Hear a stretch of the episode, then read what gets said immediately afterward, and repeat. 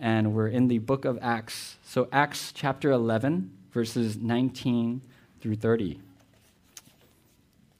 Now, those were, who were scattered because of the persecution that arose over Stephen traveled as far as Phoenicia and Cyprus and Antioch, speaking the word to no one except Jews. But there were some of them, men of Cyprus and Cyrene, who on coming to Antioch spoke to the Hellenists also, preaching the Lord Jesus.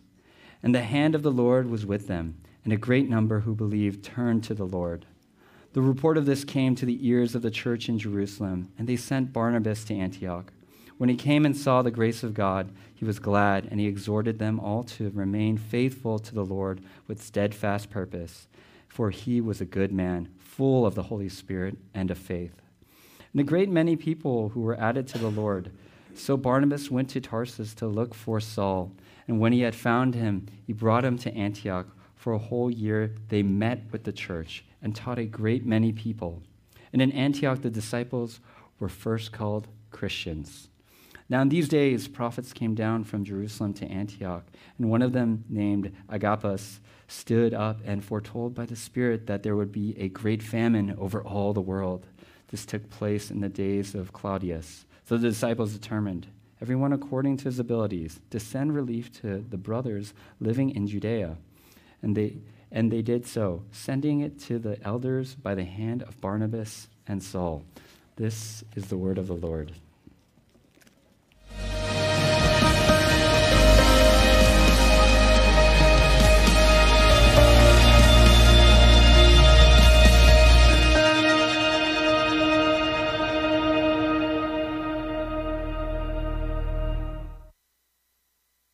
All right. Well, good morning, everyone. Um, it is good to see all you today.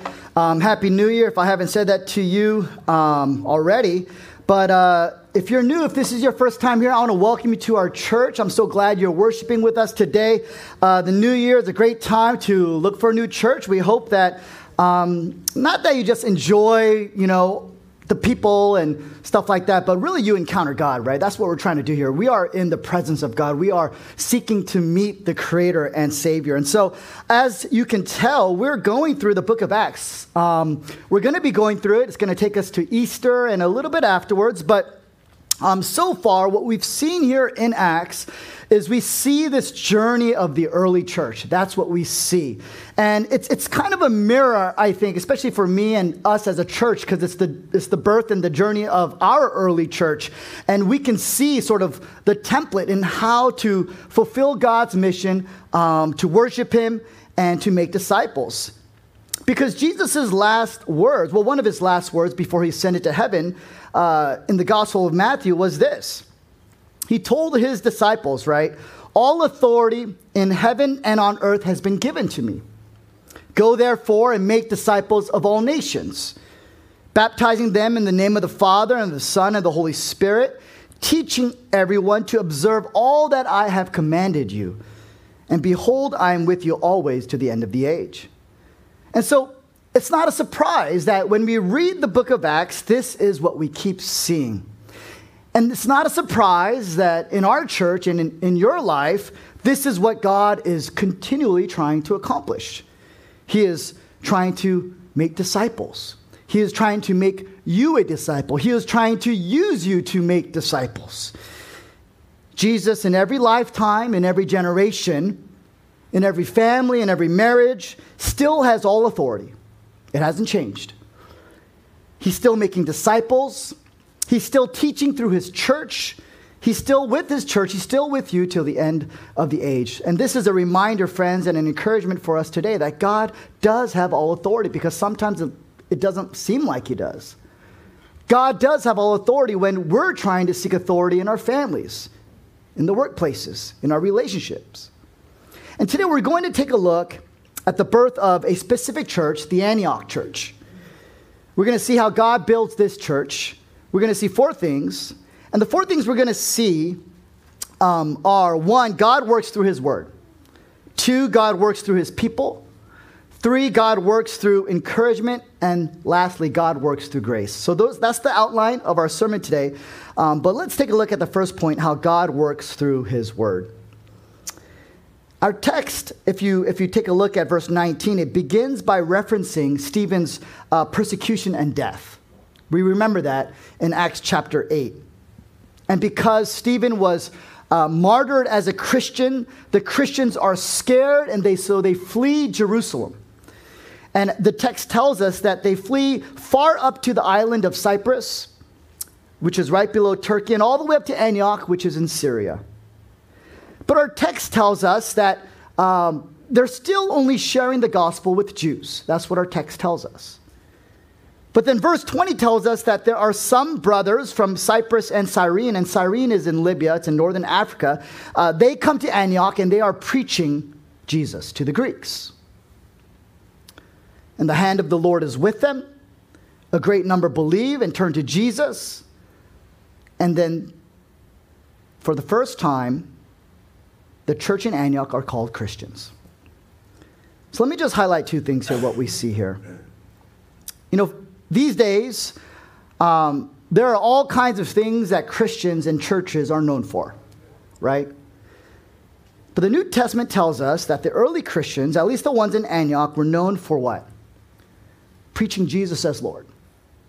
This was so prominent uh, this was so pervasive in everything that they did from the outside looking in, their, uh, their uh, employees, their friends. This is how they were described.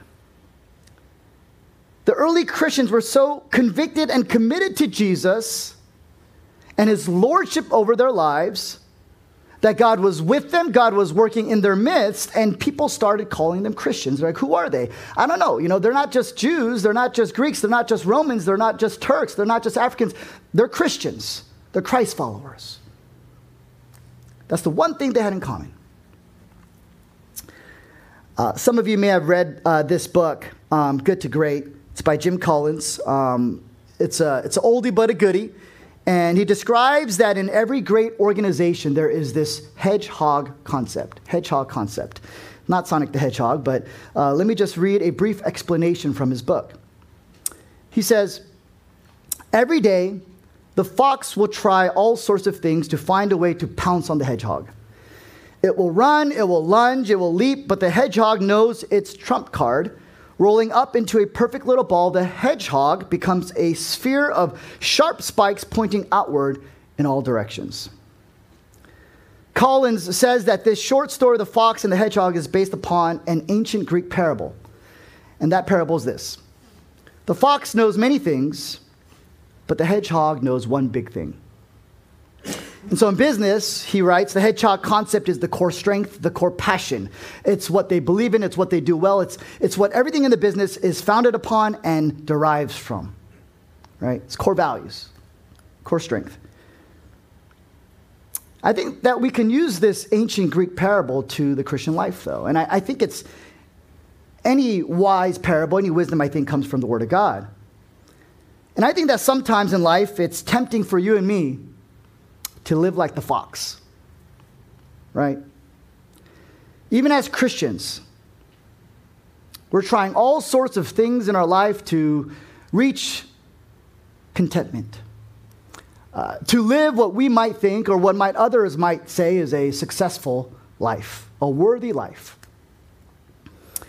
We look for it in the workplace. We, we look for it in our bank account. We look for it in our possessions. We look for it in our social circle. We look for it in our spouse. We look for it in our kids. We're trying all sorts of things like the fox. We are running, we are lunging, we are leaping. But nothing ever fulfills this ravenous desire for contentment, does it? We can also bring this fox mentality to the church. There are many things the church can do. But we see here that in the early church, the hand of the Lord, the power and presence of God was with them because they were doing what? Verse 20 tells us they were preaching Jesus as Lord. The Greek word used here is uh, euangelizo, which means to bring good news. And in the ancient Greco-Roman world, this word used, uh, this word was used to describe military victories over their enemies. And so Luke is taking this word and he is using it in Acts to describe Jesus' cosmic victory over sin and death. It's where we get the word evangelism. So, what are they doing? They're evangelizing. They're sharing the good, victorious news of Jesus over sin and death to those around them. And so God's hand is in their lives, it's in their family, it's in their marriages, it's in their work, it's, it's in their church. God is working in them, God is working through them. It is so clear, it is so public, it is so obvious, it is so overwhelmingly true that people cannot describe them other than objectively just saying they are Christ followers. That's what they do, they follow Jesus. So, what we see in the early church, friends, is, is not the fox, but the hedgehog, which is the person Jesus who he is, what he came to do, what he's doing now, what he will ultimately do when he returns this hedgehog concept of Jesus is how we're discipled. It's how God's hand is with us. It's how people come to believe. It's how God works. And I think here in verse 20, this I love this descriptor because it says they were preaching Jesus as what? As Lord. As Lord. It's significant. You know, we call Jesus Lord and we, we, we, we say it so nonchalantly. It's, it's like Christian jargon. Oh, Lord Jesus. It's like, no, what that means is that He is your master. He, he is your God. He's your judge.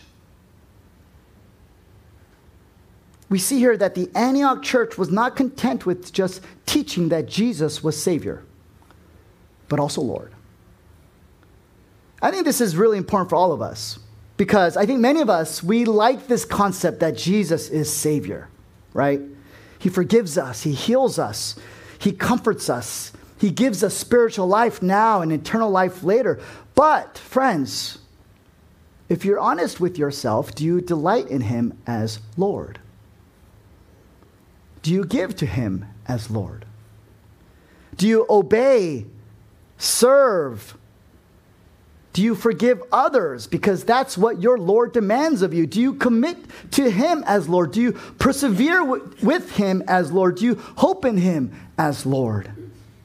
Because what we're learning today is you can't have Jesus as Savior without having Him as Lord, right? That's a friends with benefits kind of relationship with God. The summons to salvation is not just a summons to follow Jesus as Savior, it is also a summons to follow Jesus as Lord. If not, you're cutting your legs out from under you. Right? You'll be, you'll be pursuing Jesus, but you won't have the presence, the power, the hand of the Lord upon you. You can't, you can't have, Jesus is not like a, a, a, pizza, right? Like you just like, I don't want the anchovies, I don't want the onions, I just want cheese and pepperoni, God. No, God's like, no, no, that's not how it works. If you want my power, you want my love, you want my grace, you want my strength, you got to have it all, right? And so I think for, for us, and I, I was just convicted of this because, you know, as a pastor, sometimes, even me, just being human, I need to keep striving, right, to have Jesus as Lord. I need to keep repenting. We've got to keep seeking prayer. We've got to keep pursuing and talking with God, to keep worshiping, to keep seeking spiritual community, to keep trusting in God as Lord, as Lord. Friends, you and I, we have to over and over again continually surrender to Jesus, surrender to Jesus, our hearts, our thoughts, our minds, our wills as Lord. So that's the first thing we see here. We see here that God works through his word, which is through the preaching of Jesus, not just as Savior, but also as Lord. And the second thing we see here is that God works through his people. You know, uh, last week I talked about how God is sort of moving away from dreams and visions, and He's now moving towards using sort of everyone, right, to communicate His word. He's using people. You see, in the beginning um, of when uh, we see the earliest Christians here in Acts, uh, we see that only the Jews were worshiping Jesus. The Greeks were worshiping the Greek gods, the Romans were worshiping the Roman gods. And, you know, this is, this is understandable because every community in the world is sort of a function and result of the culture, the, the customs and uh, upbringing and background that, that they are brought up in. But we see, as I read in the Gospel of Matthew in the Great Commission, that it was never meant to stay like this, right? And in, in the Antioch church, we see this spiritual union deeper than, than that. And why? It's, isn't it interesting? It's not Peter, it's not James, it's not John, it's not Philip. It's in our text, it says some men. some men from Cyprus and Cyrene, uh, they're preaching to the Greeks now Jesus. Some men. No vision, no dreams, just a couple of ordinary guys with conviction and obedience. Just some dudes. And who's preaching this Sunday? I don't know, some, some guy. That doesn't sound very interesting. Well, he's going to talk about Jesus, so it's going to be important. I think, I think we live in a culture where we, uh, we value sort of this, you know, maverick, you know, superstar MVP sort of, uh, you know, personality. But we, we see here that God, He doesn't work through that. How does God work? He works through anonymity, right? And what this shows us is that the content of the message is always more powerful than the messenger. And, and I think this ought to do two things. On the one hand, it ought to humble us because I think um, as Christians or even the leaders, if you're a leader at our church, uh, sometimes we can put so much weight and pressure on our own abilities. So this ought to humble us, right? On the other hand, I think that this ought to give us courage because some of us are so afraid of talking about Jesus. You know, we've seen how declaring absolute truth and that truth being Jesus got the early church persecuted, and it can get us persecuted today. But this text humbles us and gives us courage at the same time because, one, it is not up to the messenger, it is up to the message. It's up, it's, if you can stick with the message, you're fine, you're solid. God's hand is going to be upon you, right? Don't shy away from the teaching. God's hand is going to work in your midst. Just trust. At the same time, right, it encourages us because Jesus says, you know, when you, when you share my word, it's not going to return empty, right? He says in, in the Gospel of John, My sheep hear my voice. When I was uh, studying seminary to become a pastor, uh, we would have a chapel every day. So we show up for the morning devotion that one of our professors would give. And uh, I remember very, very clearly, um, I don't remember many, but one of the ones I do remember is that one of the professors was preaching on John the Baptist. And as he was sharing John the Baptist and his boldness and courage and his devotion and his fearlessness and his sacrifice and his humility and his simplicity, you know, we're all nodding. We're like, yes, we've given it all. We want to be like John the Baptist. That's what we're talking about. And then he said, like John the Baptist, you should all preach the gospel, die, and be forgotten. And that's when we're like, mm, what? Like, how soon are we talking about this? like, forgotten? Like, someone should remember us, right? Think about this. John the Baptist was one of the greatest prophets that ever lived. Jesus said, There is no one born who is greater than John the Baptist. But we don't talk about John the Baptist every Sunday, right? John the Baptist, in his ministry, he said, He must increase and I must decrease. That's what he said.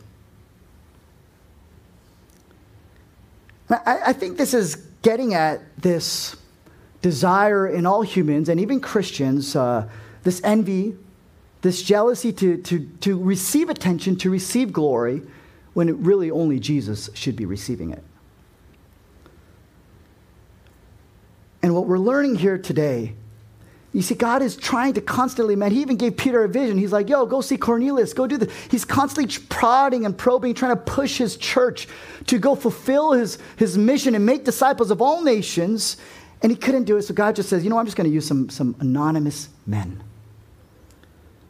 I think there's something about sincere humility and sincere meekness that just unleashes the power and glory of God. It's like a clear microphone that, that's no longer being obstructed by selfish ambition. And so, because of this, this meekness, this humility of these anonymous men that we will never know of, the church is changed forever. For the first time, right, there is this organizational movement to reach the Greeks. People are experiencing a God that is so profound. They're now breaking bread with each other. They're worshiping together. They're sharpening one another. They're all different, but they're united. They're not a family. No, they're not related, but they are becoming a family. And it just comes back to this hedgehog principle, right? You talk about Jesus, about all he is, then what you have is the hand of the Lord upon you and working in your midst. And so, the, for the first time, they had, to, they had to come up with a name with this group, right? Because they weren't just Jews, they weren't just Greeks, they weren't just Romans. They called them Christians.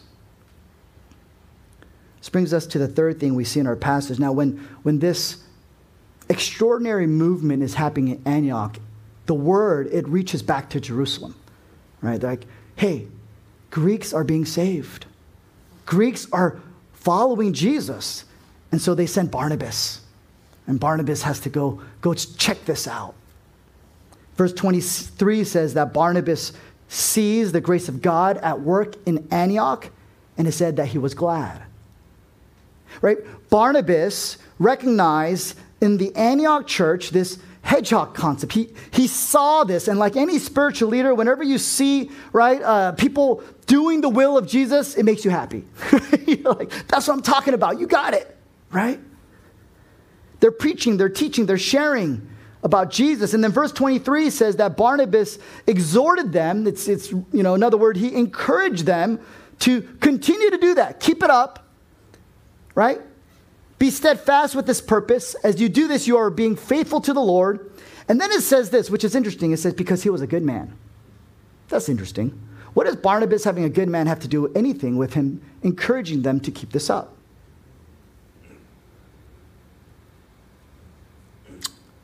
Well, Barnabas is one of the leaders of the church in Jerusalem. And he's really the only one that's actually going outside of Jerusalem to further God's mission. After Paul and Peter, Barnabas is the most mentioned person in the book of Acts. And he's, only the, he's the only person in the book of Acts that is described as a good person. Why is that? Well, I think we've seen how God is just constantly trying to get this early church out of their comfort zone, right? He's like, look, people need to be saved. People need to know Jesus. People are lost. They need to be found. But the people in Antioch are the only ones doing this. So Barnabas travels 192 miles from Jerusalem to Antioch to see what's going on. By foot, that would have taken two weeks and a significant amount of resources. Barnabas shows up. It says he's glad. The ministry at Antioch emotionally moves Barnabas because this is what Jesus can do. He's encouraged by it. He encourages them to continue it.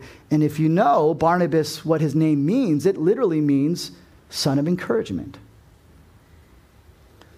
This means that Barnabas has the gift of encouragement. And if you remember from Acts chapter 4, Barnabas is the one who sold a property that belonged to him and brought the proceeds to the church. So Barnabas was also a generous man. That was one of the ways he encouraged people. But today we see that his generosity doesn't just include his wealth, but it also includes his hope, his faith, his encouragement. What do I mean by that? Well, friends, as you and I learn how to give, it transforms us. As we learn how to give wealth, we learn how to give all. And what that means is we don't just learn how to give wealth, we learn how to give grace, right? We learn how to give forgiveness, and we learn how to give encouragement and hope in the face of discouragement, in the face of cynicism. Because generosity is a spiritual fruit, it's a matter of heart that connects to all other things. And so Barnabas is not just generous with his wealth, he is generous with his encouragement. He doesn't get discouraged easily. He has a generous hope. And it's not because he hasn't experienced letdown in his life. He lives in the same world we do, but God has given him a gift. And so Barnabas tells the Antioch church, he re- encourages them. He says, Keep it up. Keep doing this. You're doing the right thing. It's going to be hard. It's not easy, but keep it up. And he doesn't stop there. Barnabas decides to put feet to his words of encouragement. What does he do? He goes, I know someone who could help us with this. His name is Saul. Let me go get him. He's 374 miles away. It's all good. I'll be right back. That's what I'm like. Can you believe that? He's traveling 192 miles from foot, uh, by foot from Jerusalem to Antioch, and then he goes farther north 374 miles to Tarsus, which is in Turkey, to go find Saul. And then he has to come back 374 miles back to Antioch. This would have taken Barnabas two months to complete. And then Barnabas and Saul, they, they stayed in Antioch and they taught a great many people, as it says, for a whole year. It's a beautiful, beautiful, beautiful testimony here. Barnabas' entire life, his, his, his economy of time, energy, and values and priorities revolved around this one hedgehog concept. Right? The love and the grace and the beauty and the power of Christ had penetrated Barnabas' heart so much that it was so much more beautiful, so much more worthy, so much more value than what he had, what he what he has accomplished in his life, because Barnabas was a successful man. The power of Christ had penetrated Barnabas' heart so much that, that what some might have said, that seems impossible, Barnabas. You're going to go look for Tarsus. How are you going to find him? Barnabas like, just relax. just pray for me, all right? Like, calm down, right? Barnabas, two months, what are we going to do without you? You're going to be fine. I'll be back. What people thought was, ah, this possible. Barnabas made it probable. Nothing was unsurmountable for Barnabas with God. And the rest of the book of Acts is what, friends? It's about how God uses Paul. Because Barnabas went and got him. No one wanted to go get him. That's pretty far. Yeah, he could help us out. But Barnabas is like, I'm going to go get this done.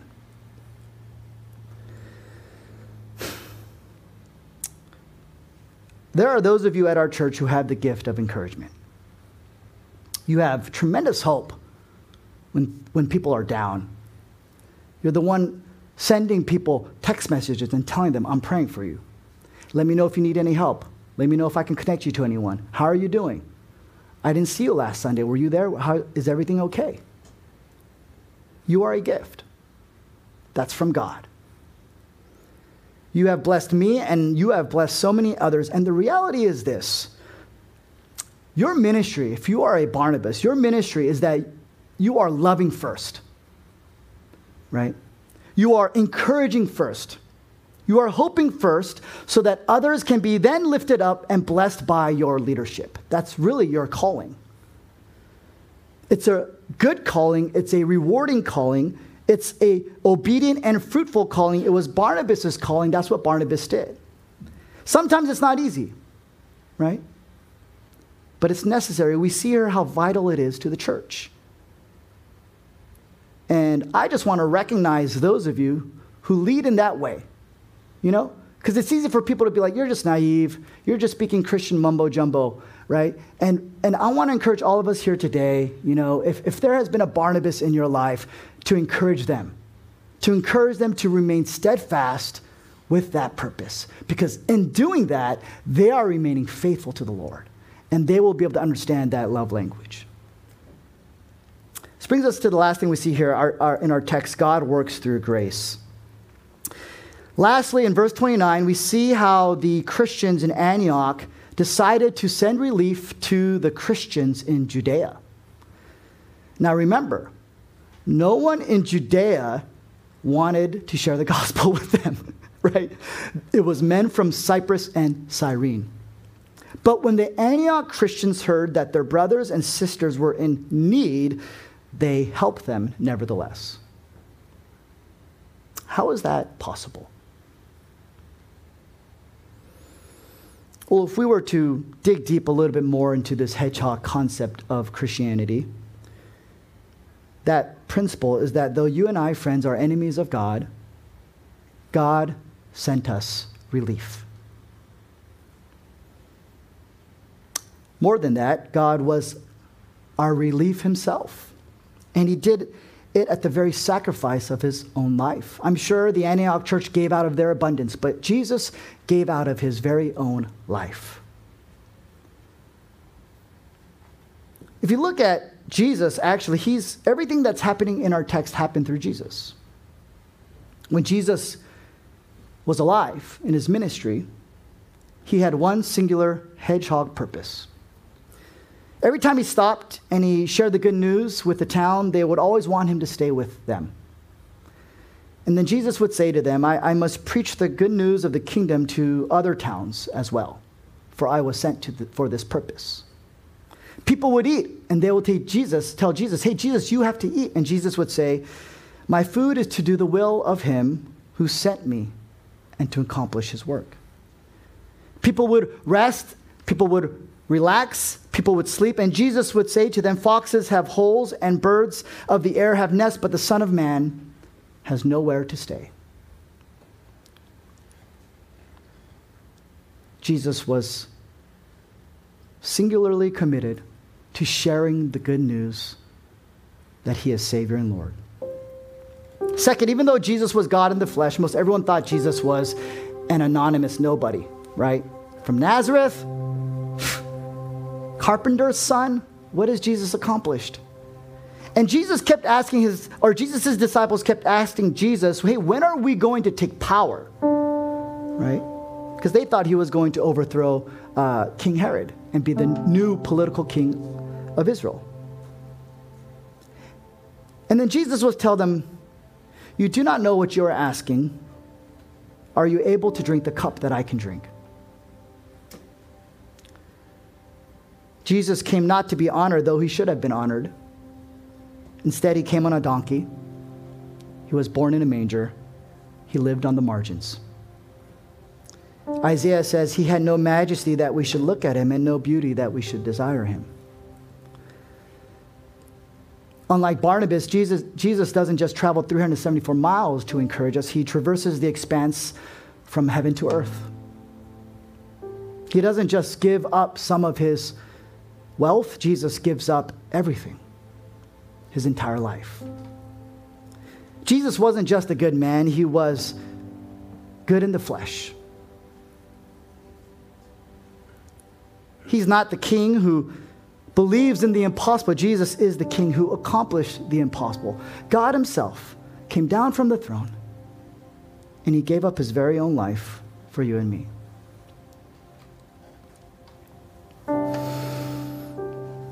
Friends, um, you know, as we look forward to this new year, I want us to remember this. The fox knows many things. But the hedgehog knows one big thing,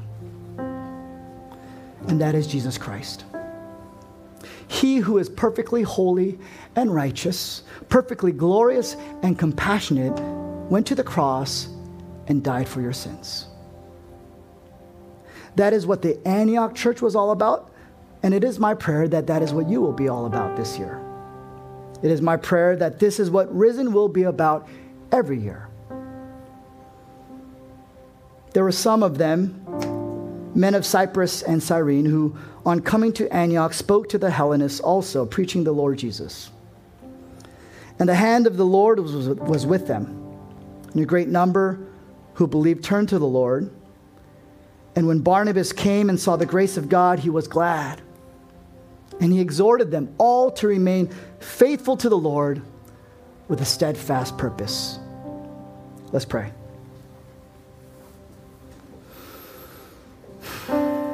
Heavenly Father, we come before you.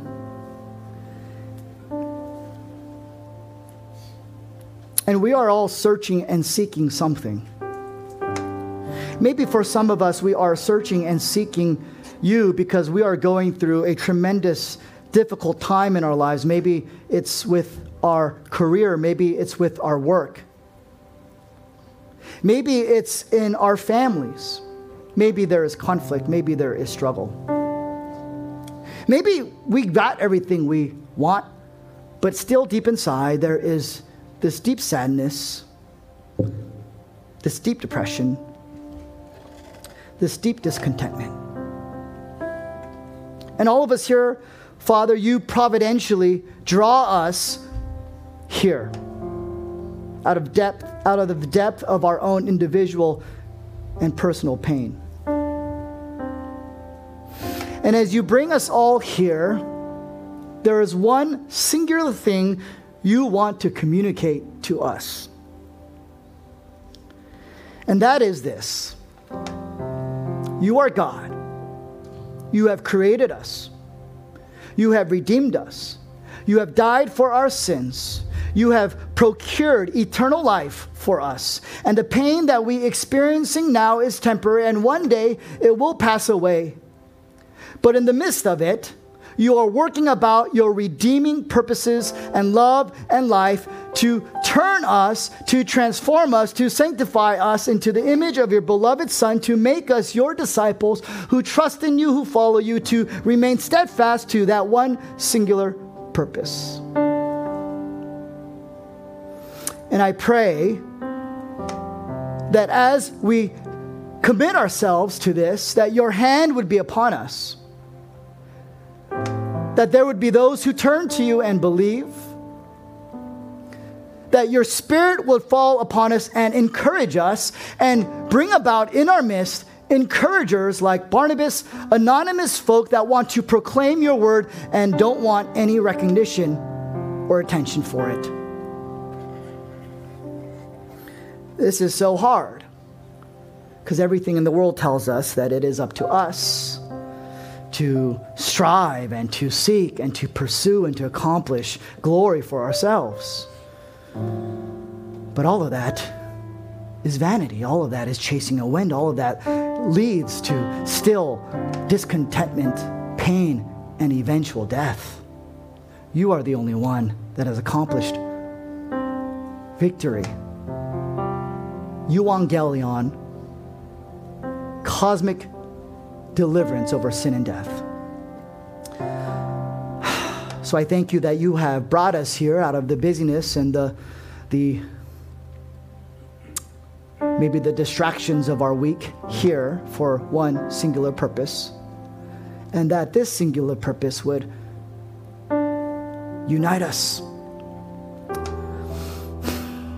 It would transform us so that when people look at our lives, when people look at our church, they would say, hey, what, what are they about? What, how is that person? What do you think about that person? They would say, oh, that person's a Christian. What's that mean? They love Jesus. That's what they're about. So, Father, we come before you and we repent and throw ourselves upon you for your divine forgiveness. And we know that you are so delighted, so eager to give it. Help us to receive it by the power of your Spirit. We pray this in Jesus' name. Amen.